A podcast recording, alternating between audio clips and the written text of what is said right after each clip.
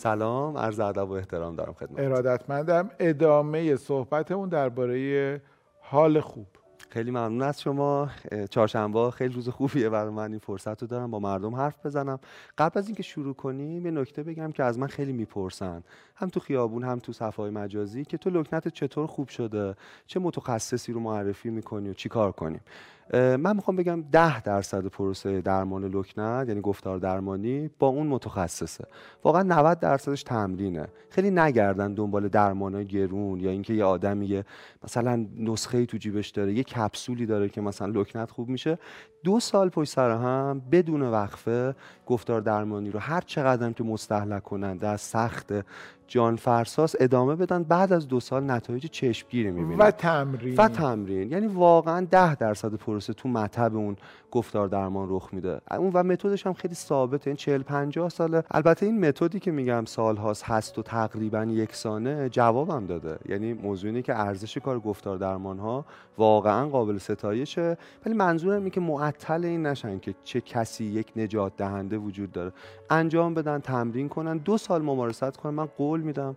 پیشرفت چشمگیری می‌کنن. این اولین نکته. بله. ما داشتیم در مورد حال خوب حرف می‌زنیم می‌زدیم و این کتابی به نام تله شادمانی نوشته راس هریس بله. بحثمون نصفه مون می‌خوایم بحثمون امروز تمام کنیم. بسیار در مورد این حرف زدیم که چطور ما بتونیم داستانهایی که تو ذهنمون هست در مورد مسائل مختلف رو به رسمیت بشناسیم یه اسم براش بذاریم یه شکل براش طراحی کنیم و هر بار که این داستان داره پلی میشه تو ذهن ما بگیم اه بازم داستان من دست با چلفتی هم شروع شد. بازم و, و گولشو و گولشو نخوریم. و بازم داستان بازم مغزم داره کتکم می‌زنه. بازم داستان پدر مادرمو از دست میدم شروع شد. بازم داستان تو هیچی نمیشی شروع شد. همین که میگیم داستانه یه جداسازی رخ میده. یعنی ما از اون موضوع فاصله می‌گیریم و این امکان کنترل کردن یا زیستن مسالمت آمیز با مسئله رو به ما میده. آقای سعد یه پیشورز مهم بگم. از الان تا آخرین برنامه‌ای که من افتخار دارم با شما باشم. من معتقدم اصلا ما درمان نداریم. ما التیام داریم. یعنی در خوشبینانه ترین حالت رنج زیستن انقدر وجودی و انقدر عمیقه که هر کسی ادعا کنه من یه کپسولی دارم که می‌تونه این رنج رو کاملا از بین ببره یا درمان کنه قطعا باید به ادعا شک کرد. خیلی این ما یه ذره التیامش بدیم چون خیلی میان میگن که این روشی که شما دارید به کار می‌برید درمان نیست التیام ما در پی درمانیم. درسته. شما دارین برعکسش رو می‌گیریم ما بله. در پی درمان نیستیم. من ادعام خیلی متواضعانه تر از این حرف هاست که من یه نسخه ای داریم برای رنج زیستن که می‌تونه از بیخ از بیس می‌تونه حلش کنه. من حداقل اینقدری که جستجو کردم همچین چیزی رو پیدا نکردم. من معتقدم اون سافرینگ اون آینجی همیشه وجود داره. موضوع اینه که چطور کمی این زخم رو بتونیم التیام بدیم می‌دونی که تو فلسفه هم نحله های فکری هست که دقیقا حرف شما رو می‌زنه مثلا یکی از بزرگان شوپنهاور بله، که بله. میگه رنج زیستن آفرین. همیشه با ماست. و ما می‌تونیم در لحظاتی حالا هر چقدر در واقع بله. بیشتر اینو بشناسیم می‌تونیم اینو کنترلش کنیم و یه التیامی ب- دقیقاً. بدیم و بتونیم ادامه بدیم. دقیق با هنر با معنا. دقیقا شوپنهاور در انسان به, مس... به مسابقه اراده. کل استدلال فلسفیش اینه که انسان دام... خواستن مدامه. یک ماشین تولید میله برای اینکه یه چیزایی رو به دست بیاره. وقتی به اونا نمی‌رسه میله و این میل این فاصله رنج تولید می‌کنه. وقتی هم بهش می‌رسه ملاله. و بعد اینکه اراده جدید برای یعنی میگه زندگی یک آونگ بین میل و ملال که نوسان می‌کنه و رنج بخشی جدای ناپذیر از لحظه لحظه زیست بشریه. خیلی جالبه ها. میل و ملال یعنی یا میل داریم یا می‌رسیم و ازش خسته, خسته میشیم و میل جدید و یه میل جدید. دائم در یه دونه ماشینی می‌خوایم.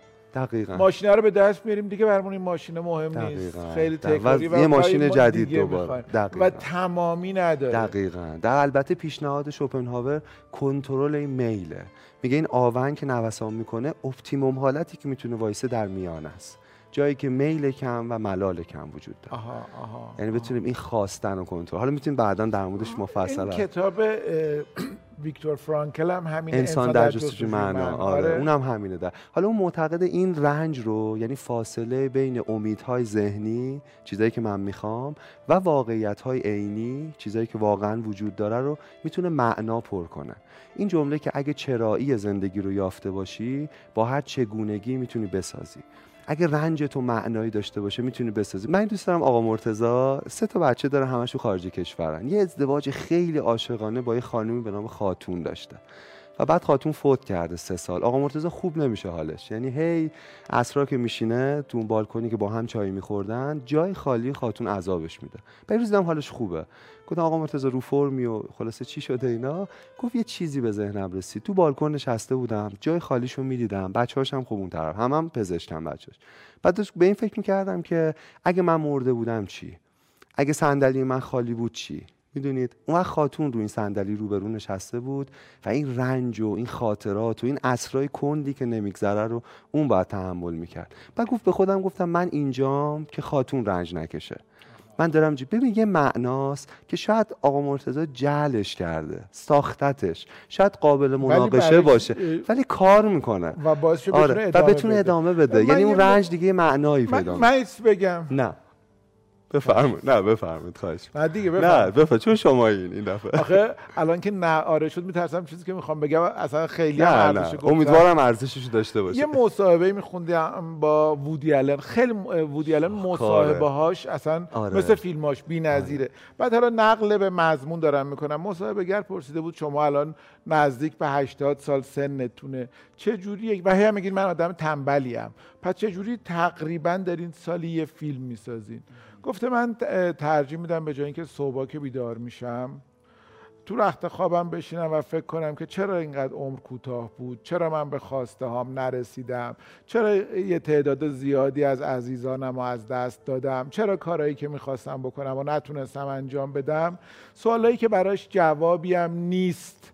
و فقط و فقط می‌تونه منو غمگین و غمگین تر بکنه به این فکر کنم که چرا این فیلم بردار امروز دیر اومد؟ چرا اون بازیگر اینقدر دستمزد عجیب غریبی خواست؟ چرا رنگ این فیلمم خوب نشد به سوالایی که می‌تونم براش جوابی پیدا کنم و ذهنم رو با اون مشغول بکنم و زندگی رو ادامه بدم. آفرین آفرین آقای چه خوب شد اینو گفتین.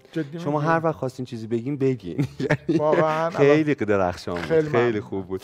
اصلا شما بگین. یعنی خیلی یه جور التیامی یه جور التیام و من اصلا می‌خوام سوالهای ازلی ابدی که به هر حال با آدم هست. آفر. به این معنی نیست که نیست. ولی آدم می‌تونه یه لحظاتی ازش فاصله بگیره بره و دوباره بهش برگرده. آفر. اصلا بذارید به تکنیک تبدیل کنیم. یعنی این حرف وودیالن رو بکنیمش یه توصیه.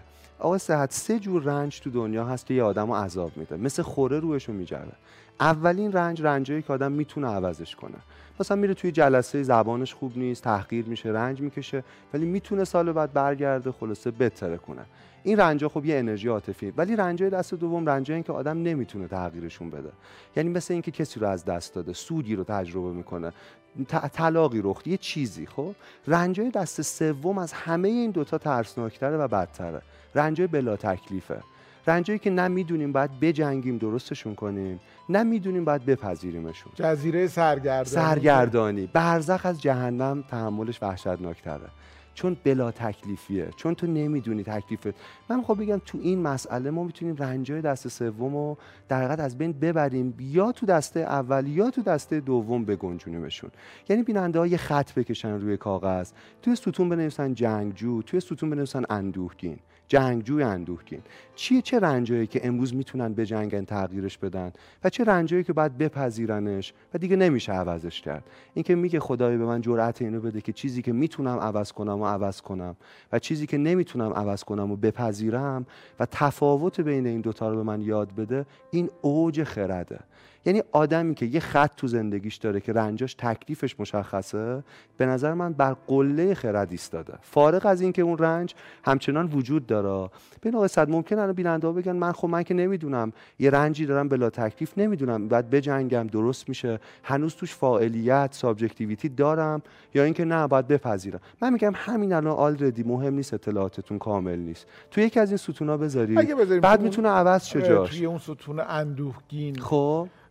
خب آدم چجوری این اندوه می‌تونه باش کنار ببینید همین که من میپذیرم و دیگه تقلا نمی‌کنم و تکلیفش معلوم میشه که آقا من مثلا فلان مورد رو نمی‌تونم عوض کنم انرژی عاطفی زیادی از ما آزاد می‌کنه. یه قصه بگم. بله. من یه دوستی برام تعریف خدا. یه دوست یه دوستی برام من تعریف می‌کرد. گاهی توی پدیده این دوتا وجود داره. عقده یه چیزی هستم سری نه خواهش نه نه خواهش نه بابا نه شما من از شما زلالتر ندیدم واقعا. خیلی خواهش می‌کنم. یه دوستی داشتم یه چیز تلخی برای من تعریف می‌کرد. پدرش در حقیقت معلمم هست. پدرش یه بیماری لاعلاجی گرفته بود با مرگ مبارزه می‌کرد و خیلی زندگی برای دوست من سخت شده بود. من بهش گفتم مثلا این کار می‌تونی بکنی. مثلا این چیه؟ بعد به من یه چیز جالب یاد داد. گفت مشتبه تو همین پدیدم هم جنگجو هست هم اندوهگین. تو همین چیزی که من باید بپذیرمش گفتم چطور؟ گفت من فکر کردم دکترها گفتن دو سه ماه وقت داره پدرت. به این فکر کردم که من چه حسرت های بزرگی با بابام دارم. مثلا ما هیچ وقت دوتایی سفر نرفتیم. هیچ وقت جوک نگفتیم با هم. هیچ وقت درست حسابی بغلش نکردم. به خاطر اون چون من میگم دراماتیک ترین رابطه دنیا رابطه بچه ها با پدرانشونه. پر از سوء تفاهمه پر از حرفای نگفته است پر از عشقیه که نمی‌تونه ابراز شه. این دوست هم تو این شرایط بود که داشت به این حسرت رو فکر می‌کرد. گفت یه بار مجبور شدم پدرم رو پوشک کنم. آقا سعد اگه از من بپرسی سختترین کار دنیا چیه؟ به نظرم اینه که یه مرد یا یه زنی یکی از والدینش رو مجبور شه پوشک کنه. یعنی از این رنج بارتر به نظرم نیست. و می‌گفت پدرم گریه می‌کرد از غروری که شکسته بود. و من از این که دارم از دست به این فکر کردم که من می‌تونم این حسرت ها رو تا فرصت هست زندگی کنم. یه ذره که حال عمومی باباش بهتر شد البته هنوز بیمار بود دو تایی رفتن شمال. گفت تو ماشین با هم حرف زدیم. چیزایی گفتیم که تا به هم نگفته بودیم. گفت اگه بچه دار شدی اسم بچه تو این بذاری من دوست دارم. گفت از همه مهمتر بغلش کردم. یعنی یه جایی سفت بعد از همه اون خجالت ها یه رو بغلش کردم کیف کردم. آقای سعد یه پدیده است که ما باید توش اندوهگین باشیم. از دست رفتن پدری که سه ماه بیشتر تو خونه ما مهمون نیست. ولی باز تو این هم ما فعالیت داریم. و اونی که این سه ماه رو چطور بگذرونیم. این تکنیک که اسمش تفکیکه یعنی رنجا رو به دو دسته تقسیم کنیم یه امید واقعی تولید می‌کنه. چون ما تو ستون جنگجو می‌بینیم چقدر چیزا هست که ما هنوز می‌تونیم درستش کنیم.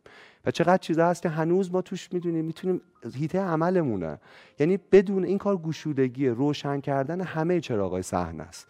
نه خوشبینی نیست به این معنی که نیمه پر لیوان رو ببینیم. این کار دیدن لیوان با همه مختصات و ویژگی هاش این کار اینه که ما گاهی به در بسته انقدر نگاه می‌کنیم که فراموش می‌کنیم درهای باز دیگه هم در صحنه هستن. این کار اینه که ما همه در امکانیت های موجود در صحنه رو ببینیم. ببینید یه تکنیک ساده است بیننده الان فکر کنن. تو سه ماه گذشته چی خیلی عذابشون داده؟ و یه کاغذ بردارن یه خط بکشن. ببینن می‌تونن رنجای بلا تکلیف و یا رنجایی که باید بجنگن یا رنجایی که باید بپذیرن و بنویسن. و بعد ببینن که ستون جنگجو چقدر طولانی تره. و این کاغذ اصلا پارش کنن. ولی بعد از نوشتنش این خط مهمترین خطیه که یه آدم تو زندگیش می‌کشه. این چی رو باید بجنگم چی رو باید بپذیرم. ستون دردهامون غم ها و هرمان هایی که با جنگیدن می‌تونیم تغییرش بدیم و ستونی که باید بپذیریم و اندوهگین باشیم. غمگین اگه هستیم باشیم. ولی بپذیریمش با همون مثالی که شما زدید. اگه این در بسته است خیلی این در دیگه بسته, است. ببینیم در دیگه ای وجود داره, یا نه. و اگر حتی در دیگه ای وجود نداره اینجا چه امکاناتی هست؟ آفرین. دقیق برای همین یه بار اسم این تکنیک چیه؟ ACT ه acceptance ستون به پذیرفتنه commitment تعهد برای چیزایی که می‌تونیم عوض کنیم. جنگجوی اندوهگین اندوهگین اندوهگین اون یادتونه اول جلسه اومدم. بله. یه فیلمی از دیوید فینچر هست هفت. مورگان فریمن آخرش چی میگه؟ اون سکانس خیلی تلخی که براد پیت کوین اسپیسی مورگان فریمن و خب شلیک می‌کنه براد پیت دوربین میره بالا میره بالا اینا میشن سه تا لکه. برای اینکه تنهایی اینا نشون بده توی بیابون. بعد مورگان فریمن با اون صدای خشدار شاهکارش میگه ارنست کمینگوی میگه بعضیو میگن دنیا جای خوبیه. ارزش جنگیدن داره. اما من فقط با قسمت دوم این جمله موافقم.